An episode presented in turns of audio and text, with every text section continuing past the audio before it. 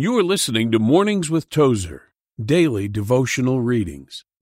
December 31st, The Perfections of God.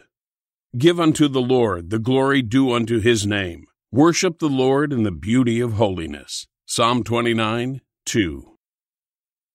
I hope that if I am remembered at all, it will be for this reason.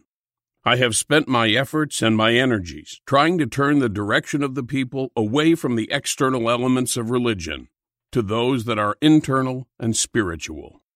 I have tried to take away some of the clouds in the hope that men and women would be able to view God in His glory. I would like to see this sense of glory recaptured throughout the church. Too many Christians do not expect to experience any of the glory until they see Him face to face. Within our Christian fellowship and worship, we must recapture the Bible concepts of the perfection of our God Most High. We have lost the sense and the wonder of His awfulness, His perfection, His beauty. Oh, I feel that we should preach it, sing it, write about it, talk about it, and tell it until we have recaptured the concept of the majesty of God.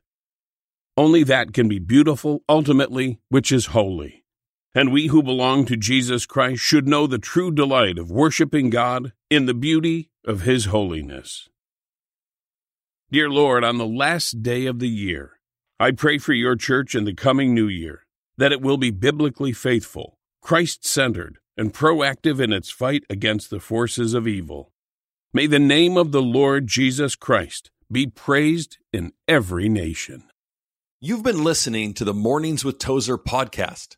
To receive a free four week devotional, visit awtozer.com.